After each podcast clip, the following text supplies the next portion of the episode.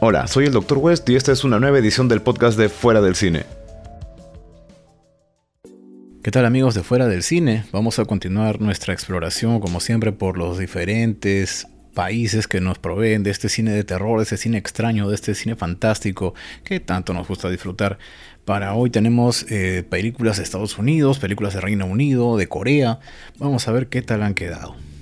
A ver, comenzamos con The Monster Project, del año 2017. Esto proviene de Estados Unidos, del director Victor Matthew. A ver, ¿qué contarles? Eh, la técnica del found footage en el cine de terror pues siempre ha sido un arma de doble filo. Si bien eh, nos ofrece una enorme dosis de realismo con esto de ver todo a través de una cámara que nunca para de grabar, tenemos bastantes ejemplos de ese tipo de películas, también tenemos enormes dificultades que salvar porque tengamos en cuenta esto tiene que haber más coherencia en el guion. Se supone que estamos viendo algo real, entonces tiene que haber más coherencia, tiene que haber efectos bien convincentes, sencillos pero bastante convincentes. Los personajes se tienen que portar de una manera bastante creíble, ¿no? Y un largo etcétera respecto de eso.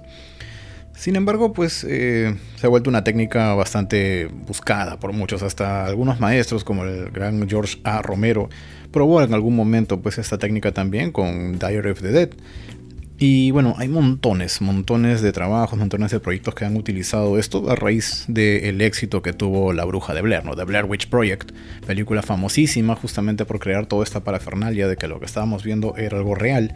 Y pues The Monster Project también es una película que trata de utilizar esta técnica del fan footage para mostrarnos algo más realista. Victor Matthew, el director, nos presenta pues esta historia donde tenemos eh, un grupo bastante atípico que se forma para hacer un documental. El tema eh, no es otro que demostrar que los monstruos, los monstruos mitológicos, los monstruos que normalmente conocemos eh, en, nuestros sueños, en nuestros libros de cuentos y que nos han dicho por ahí en alguna leyenda, existen. Para ello deciden alquilar una enorme casa antigua y por diferentes medios logran convocar eh, nada menos que a una vampiresa, a un hombre lobo y a una chica que al parecer está poseída por un demonio. Y bueno, ya imagínense ustedes estar en una casa enorme, vacía, con estas tres criaturas, pues como es de esperarse. Eh, en un principio todo va bien hasta que las cosas se salen de control y ahora estas tres criaturas, estos tres monstruos empiezan a perseguirlos por toda la casa. La premisa es interesante, hay que reconocerlo. Los monstruos están bastante bien presentados, me gusta bastante la secuencia en la que los entrevistan y ellos dan a conocer su punto de vista.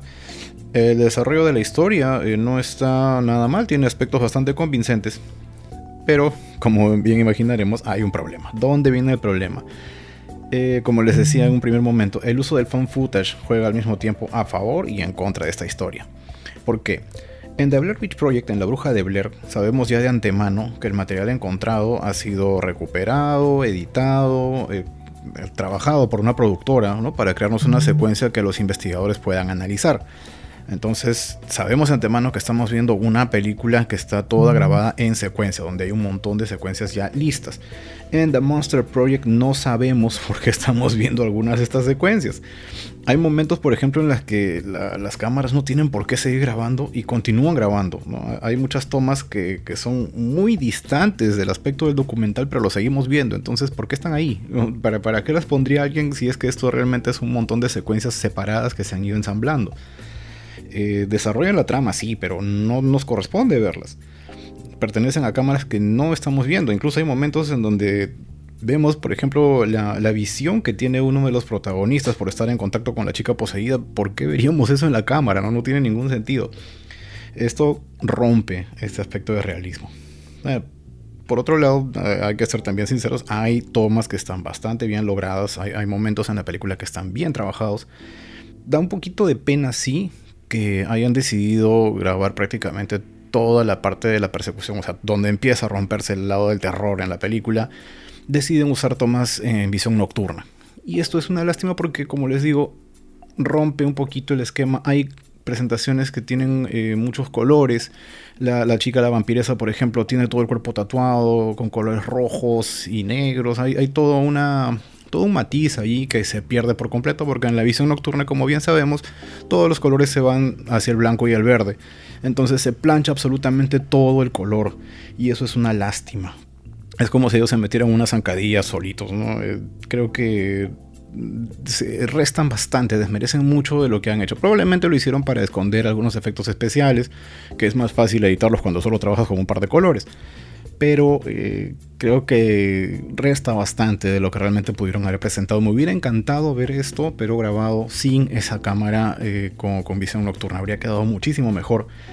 Eh, bueno, finalmente la trama avanza de una manera predecible, lo cual no es necesariamente malo. Digo, si pones a tres monstruos juntos en una casa, sabes bien cómo va a terminar eso. Eh, pero el detalle es que al final, por el intento quizás de querer sorprendernos o de querer mostrarnos algo diferente o, sacarse del sombrero una historia nueva, pues sacan una trama, un desenlace que creo yo que parece que hubieran agarrado de otro guion de alguna otra película y hubieran dicho, vamos a completarlo con esto. Y, así termina la película, ¿no? este, e, e, ese, final me resultó más imposible que el hecho de creerme que habían tres monstruos en esa casa. Es una película que empieza bien, vamos a decirlo, y digamos que se pierde un poco en sí misma, tratando de, crear algo nuevo, tratando de crear algo distinto, pues como que pierde un poquito el sentido y se les va de las manos. El final, como les digo, es bien desconexo. Eh, de todas maneras, si les interesa ver tres criaturas bastante bien logradas al acecho, den una mirada. Pero si realmente quieren ver algo que se vea realista, que se vea bastante, que fue innovador en su momento, pues desempolven su VHS de la bruja de Blair, rebobínenlo y véanlo de nuevo, porque realmente eh, esa película es, es imbatible en ese aspecto. Bien, ahora vámonos de viaje, vámonos a Corea del Sur me di el, lujo de poder ver finalmente, sé que lo dejé bastante de lado, debí haberlo visto hace bastante tiempo atrás, Tren a Busan presenta la secuela Península, que salió este año en el 2020, con el mismo director, con Jong Sang-ho. Bueno, eh, con respecto a Tren a Busan, Busan Hain, o como le pusieron espantosamente aquí en nuestro país, Estación Zombie, Dios mío, quisiera yo entender qué tienen en la cabeza para colocar esos títulos. Eh, es una de las películas pues, más importantes del género de terror en general, ni siquiera de zombies, en lo que va de este siglo. Es, una gran, gran película, Tren a Busan. Esta historia utiliza la invasión de los zombies como un vehículo, como una, excusa, digamos, para ponernos frente a una enorme cantidad de personajes que se van obligados a resolver sus problemas personales, ya que tienen bastantes ahí, eh, se, reúnen todos en este tren, y bueno, probablemente podrían estar viviendo los últimos minutos de sus vidas, así que se ven en la necesidad de decir, bueno, resuelvo esto o muero con todos mis problemas tal como estaba, así que las decisiones van por ahí. Entonces, el hecho de que anunciaran que hubo una secuela, que, iba a haber una secuela, pues fue una expectativa muy grande. Particularmente para mí, yo me sentía muy emocionado de ver esta, nueva historia. Empecé a encontrar críticas un tanto negativas sobre la película y bueno, ahora que ya la vi puedo entender en parte por qué no ha gustado tanto Península. Península sigue siendo pues una película que es relativamente entretenida, pero camina por una senda completamente diferente a la antecesora. Tren a Busan va por un lado y Península va pues a 90 grados de ese, camino totalmente. Tiene montones de escenas de acción, algunas bien realizadas, otras no tanto. El gran problema es que me recordó más que Tren a Busan, me recordó por ejemplo a la Guerra Mundial Z o incluso a videojuegos como Left 4 Dead. Hay secuencias que realmente los que juegan Left 4 Dead se van a dar cuenta, esto lo han sacado de aquí, no, no, hay, no hay más. Eh, esto pasa cuatro años después del primer brote, es decir, cuatro años después de la película anterior, que cronológicamente también es más o menos la, distancia. Y esta vez nuestros protagonistas son enviados a recoger un botín que se ha quedado justamente en la península de Busan. Lo han detectado ahí y los están enviando a recogerlo, con eh, la excusa de que si lo traen, a la persona que lo traiga le van a dar la mitad del botín que encuentran ahí. Entonces, ahora la península está totalmente cubierta de zombies, nadie se atreve a entrar y pues es toda una misión de, extracción bastante complicada. Uno de los enviados es justamente un ex militar que se da con la sorpresa de que en la península, si bien es cierto que está plagada de zombies, pues también se ha desarrollado una nueva sociedad. Hay gente que está conviviendo con los zombies y han encontrado la manera de reconstruir toda la sociedad. Dominan ahora la península y no tienen mejor intención que tomar a todos estos, eh, digamos, eh, cazadores de recompensas como rehenes. Entonces ahora ellos van a tener que dividir esfuerzos para escaparse de esta sociedad que está toda venida menos, liberar a, la gente que está prisionera todavía, eh, recoger el botín y de paso salvarse. el director, como les decía, sigue siendo Johnson Ho, Eh, la dirección es buena. El problema es que la historia eh, no podría ser más distante, como les he explicado. el, verdadero antagonista ya no es el zombie, aquí ya no es el hombre contra el muerto viviente, sino que son otros humanos. Hay otras personas, justamente esta sociedad distópica que se ha creado.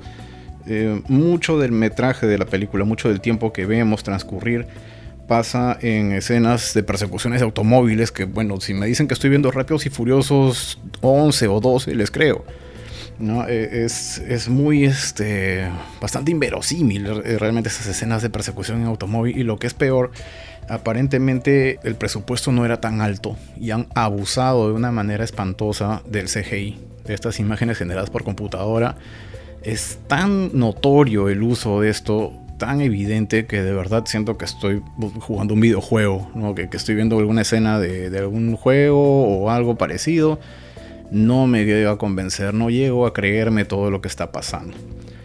Entonces se ve todo demasiado falso, inclusive cuando hay eh, escenas donde están en tomas abiertas, donde debería, se supone, estar yo viendo una, avenida entera, no se nota real se ve que, esa avenida termina por ahí nada más y que lo que han seguido utilizando es una pantalla verde donde han completado el resto del ambiente. En realidad eh, es una lástima que hayan hecho esto. Pudieron usarlo de una manera muy superior.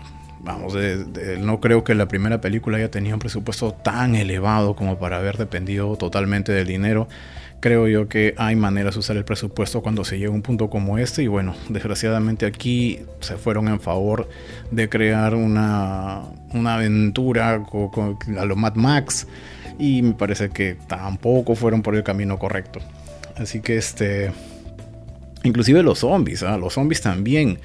Eh, hay momentos donde ya son tantos que empiezan a correr, a, piñarse unos contra otros, que en realidad ya solamente se ve una bola, solo se ve una masa extraña con gritos y cosas como esa y ya no, no convence, o sea, ya ni siquiera genera miedo, sino simplemente es el hecho de que, ah, bueno, ahí viene la bola, ¿no? Más allá de eso, realmente creo que se queda corta por ese lado. Eh, entiendo por eso que haya decepcionado a muchos, eh, incluyéndome sinceramente. Esperaba mucho, pero mucho más de esta película. No me parece un desastre, pero creo que va a quedar bastante olvidada en comparación a la antecesora. Península pues es de esas películas que uno puede dejar corriendo de fondo, ¿no? Uno está conversando con los amigos, ¿no? Pongo la película, la dejo corriendo y eventualmente cuando alguien levante la cara verá o un ataque de zombies o una persecución en automóvil y se divertirá unos cuantos segundos. Pero más allá de eso, la verdad no creo que sea memorable. Si realmente quieren algo digno de recordarse, pues vean nuevamente Tren a Busan, que es una gran película. Vean su precuela animada, que es Seoul Station, que también es bastante buena. Y creo yo que las van a pasar mucho mejor. Mucho cuidado con eso. De todas maneras, me quise quedar en Corea. Seguimos con Time to Hunt, película también de este año, eh, del director Yoon Sung Hyun. Este es otro director completamente distinto. Y esta vez, eh, aunque no lo parezca, esto no se trata de una película explícitamente de terror. Esto más bien es una historia de persecución y mafia, pero van a entender por qué me llamó tanto la atención. Vamos a ver esta situación. Eh, este es un grupo de amigos, cuatro amigos para ser preciso, que se ponen de acuerdo para asaltar un casino clandestino. Eh, este casino pues maneja una cantidad enorme de, dólares norteamericanos porque en esta realidad, en esta historia, el, el won coreano se ha devaluado. Ya no tiene ningún poder, entonces eh, ahora ellos están en, busca de, este, de esta moneda extranjera.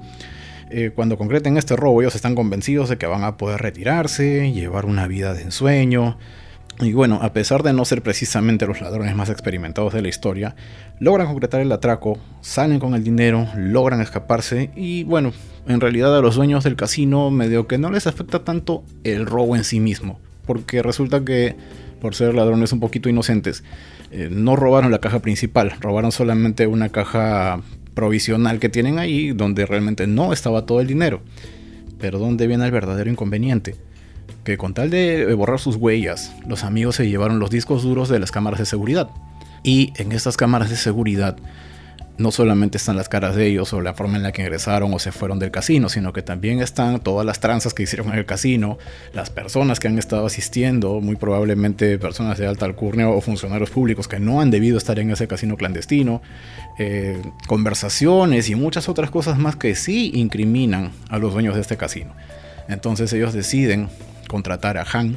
Han es un sicario, es un asesino al cual le dan la misión de que vaya a perseguir a estos cuatro malandrines. Y pues Han no es precisamente la persona más cuerda del mundo.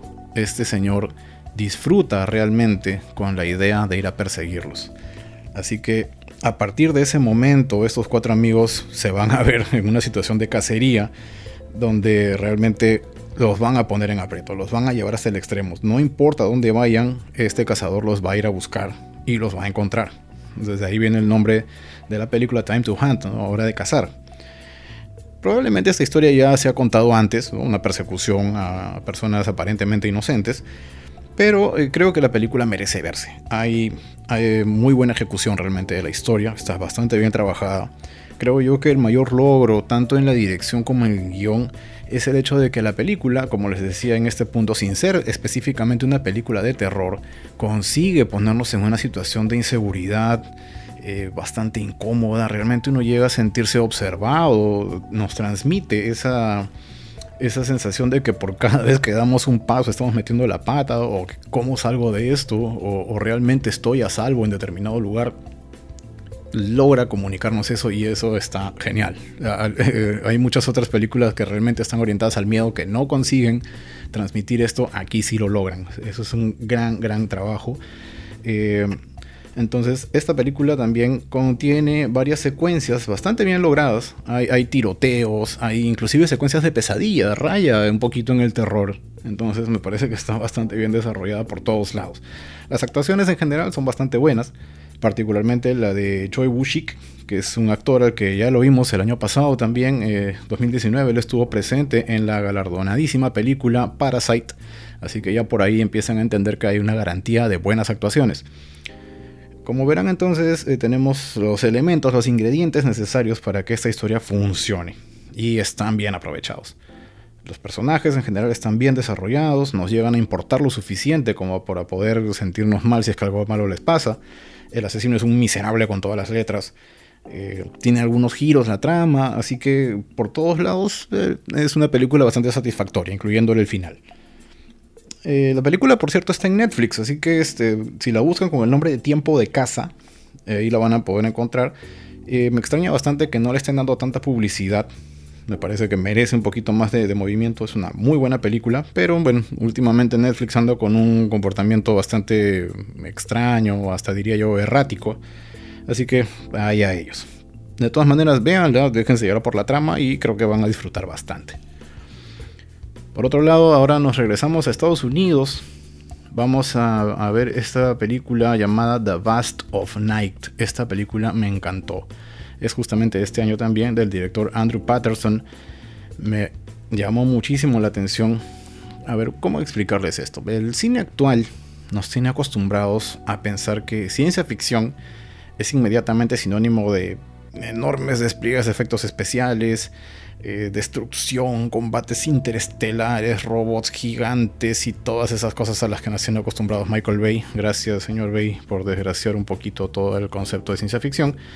Eh, pero me parece que nos hemos ido bastante de lo que es la verdadera esencia, creer en cosas que serían científicamente improbables. Podrían pasar como podrían no. Lo más probable es que no nos pasen, pero están pintadas aquí en esta historia. Una de las series que sin duda alguna popularizó muchísimo la ciencia ficción de este, este género tan fantástico eh, fue La Dimensión Desconocida, Twilight Zone. Creo que no hay persona que haya visto The Twilight Zone que no haya disfrutado muchísimo con esos episodios independientemente de la temporada. Hay, muchas eh, versiones, hay bastantes adaptaciones que han, que han ido ocurriendo con el paso de los años. Es tan buena la serie que la han tenido que volver a hacer una y otra vez y me parece que es excelente. Realmente es un grandioso trabajo. Y bueno, ese espíritu que tiene la, dimensión desconocida, ese espíritu de The Twilight Zone está totalmente plasmado aquí en esta película en The Bass of Night. Nos transportamos a los últimos años de la década del 50, justamente tiempos de The Twilight Zone. Eh, no hay internet, no hay celulares, eh, la gente ya tiene televisión, pero todavía se mantienen bastante dependientes de lo que son la radio y la telefonía tradicional. Y estamos en un pueblito en Nuevo México. Ahí conocemos a Everett, que es un joven locutor de radio. él va atendiendo los preparativos de un partido de básquetbol que muy posiblemente pues va a llamar la atención de todo el pueblo. Everett se encuentra ahí con su amiga Faye, una jovencita que eh, se acaba de comprar su grabadora, una grabadora portátil, y empiezan a probarla simulando entrevistas ¿no? a la gente que ha asistido ahí al partido. Faye está emocionada con su juguete nuevo. es bonito porque indirectamente estamos viendo el nacimiento de una especie de podcaster, que sería el equivalente de aquellos años. Nosotros ahora somos el equivalente a los radioaficionados. Así que vemos a una chica que está fascinada con este tema. Y bueno, a ambos ya les toca en la noche ir al trabajo. Everett es, como decía, locutor de radio, así que se va a la radio local. Y Faye trabaja ayudando a su mamá en el, el manejo de, de radiooperaciones. Ella es operadora telefónica. No sé si se acordarán de estos equipos antiguos que tenían un montón de cables y donde uno llamaba al operador y había que conectarlo por acá y por allá y habían 200 este, cables enredados por ahí. Ya, ella trabaja en eso y lo maneja bastante bien. Entonces es justamente en ese punto cuando ambos están bien ubicados en su trabajo donde las cosas empiezan a ponerse extrañas. Faye detecta un ruido bastante extraño que se empieza a filtrar en las llamadas telefónicas, anulándolas incluso, y eh, cuando está escuchando a Everett por la radio, escucha precisamente el mismo sonido extraño que llega a anular por completo la locución que está haciendo Everett. Ella lo llama a la radio y le explica lo que está ocurriendo. Entonces eh, él se extraña bastante, llegan a reproducir ese audio específicamente en la radio en vivo para que las demás personas lo escuchen, por si alguien identifica qué puede estar pasando, y reciben la llamada más extraña que podrían haber recibido en ese momento. Una persona que les cambia la vida, un hombre llamado Billy, que les explica que él conoce este sonido y que está asociado con la presencia de extraterrestres. Entonces desde ese momento, Everett Faye y, la bendita grabadora portátil van a emprender un viaje hacia lo desconocido. No les voy a contar más porque en serio es algo que realmente merece verse. La película me resultó realmente a mí un ejemplo de cómo se debe manejar el presupuesto cuando uno es muy elevado. Notoriamente esta película no es de un presupuesto muy alto, pero han sabido colocarlo en el lugar correcto. Se han concentrado muchísimo más en el desarrollo de personajes, en poner diálogos interesantes, que, en hacer este, digamos, un despliegue de efectos especiales o algo por el estilo. Es, tan importante el audio aquí por encima de la imagen que incluso van a encontrar momentos en la película donde el audio, la imagen se va. El video se va, solamente van a escuchar a, personas hablando. Creo yo, voy a intentar ver de nuevo esta película con audífonos porque debe ser, me imagino yo, muy diferente a la percepción. Esto es como ver una radionovela acompañada con imágenes. Eh, el personaje de Faye es realmente muy interesante. Tiene un gusto particular por la tecnología, se deja atraer bastante por esto, tiene una enorme capacidad de análisis. El trabajo que ella tiene es súper interesante y le ha permitido más facultades de lo que ella piensa. El hecho de ser la radiooperadora del pueblo, eh, aunque ella misma no se percata, le ha permitido ser la persona que conoce el comportamiento de muchísimos habitantes del pueblo, porque sabe a qué hora llaman y a quién llaman. Así que esto le da una posición, digamos, de, bastante relevancia en la historia. Si están dispuestos a ver una gran historia, a ver una, una historia bastante pausada, pero muy bonita, muy atractiva, una historia que realmente sabe guardarse lo mejor para el final, muy probablemente esta es su película. Véanla, es de verdad muy recomendable. Me ha gustado bastante esta película. Dicho sea de paso, Faye es eh, interpretada por Sierra McCormick, a quien a ella ya la vimos en años anteriores en la película Some Kind of Hate. Para los seguidores del cine de terror se acordarán de esta historia del 2015. Así que ella ha evolucionado bastante bien como actriz y definitivamente lo demuestra. Realmente muy linda película, esta The Vast of Night, lo vasto de la noche, con todo este feeling de la dimensión desconocida. Así que ya lo saben, muy recomendable. Y bueno, ahora nos vamos disparados hacia Reino Unido, de mano del director Rob Savage, vamos a ver Host, una película del 2020. No confundir con The Host, con la película coreana. Son dos películas muy distintas. Tiempo atrás, mi amigo Sebastián Kawashita me había preguntado si este tema de la cuarentena, si esta, esta forma en la que estamos viviendo, esta nueva normalidad, iba a afectar de algún modo la producción de películas. Y bueno, esta película Host es una prueba de que no, no se va a detener la producción de películas, que por el contrario, la gente está volviéndose cada vez más creativa y que solamente están buscando la oportunidad adecuada para presentarnos una historia distinta. Host es una película que ha sido grabada durante la cuarentena Y todo ocurre a través de una llamada de Zoom. Eso es lo más simpático.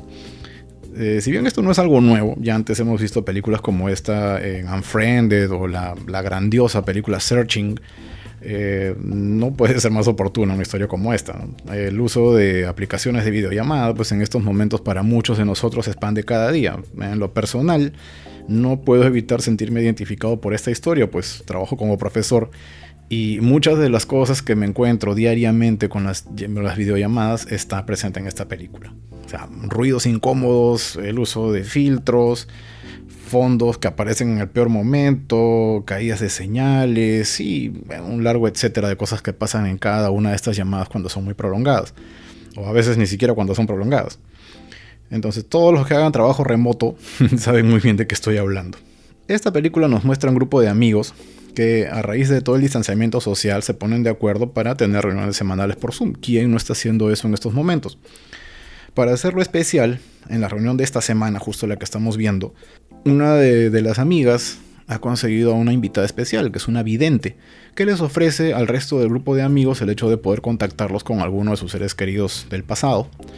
Y pues, si bien es cierto, eh, los amigos se ponen de acuerdo y aceptan, pues como que no están muy convencidos del asunto, ¿no? Y precisamente ahí es donde ocurre el problema.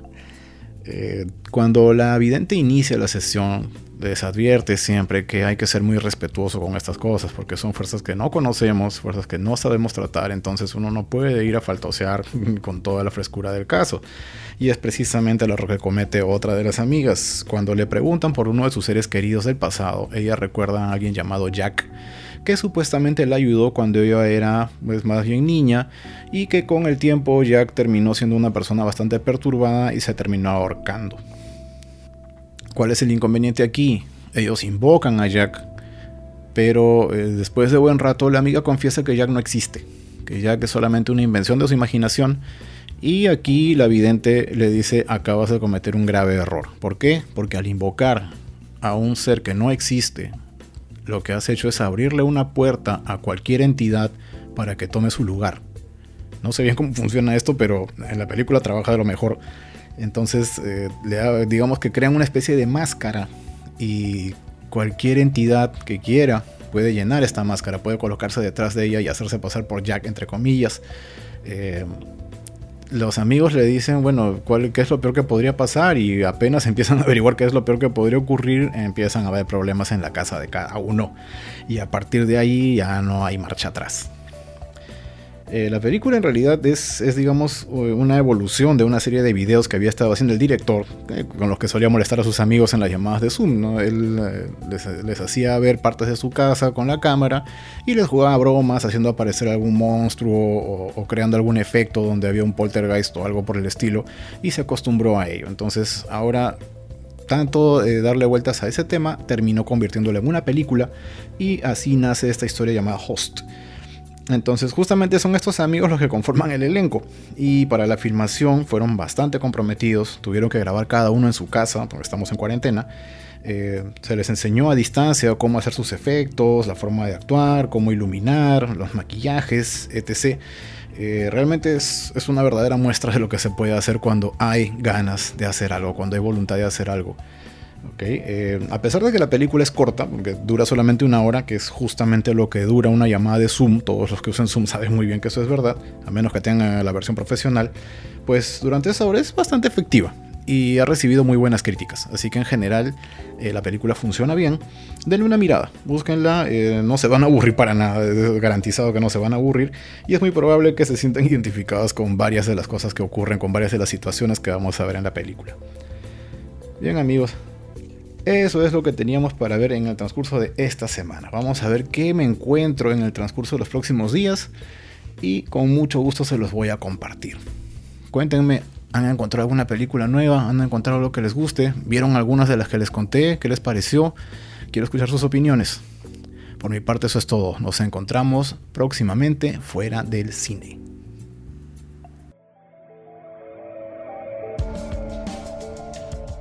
Ya saben que pueden seguirnos en fuera del cine.com. También nos pueden encontrar en Twitter como arroba fuera del cine, al igual que en Instagram. Estamos en todos los medios de difusión de podcast, así como iBox, iTunes y demás. y vemos también en Sol Frecuencia Primera los martes y jueves a las 10 de la noche. Muchas gracias por compartir estos minutos con nosotros. Por mi parte eso es todo, soy el Dr. West. Nos encontramos como siempre fuera del cine.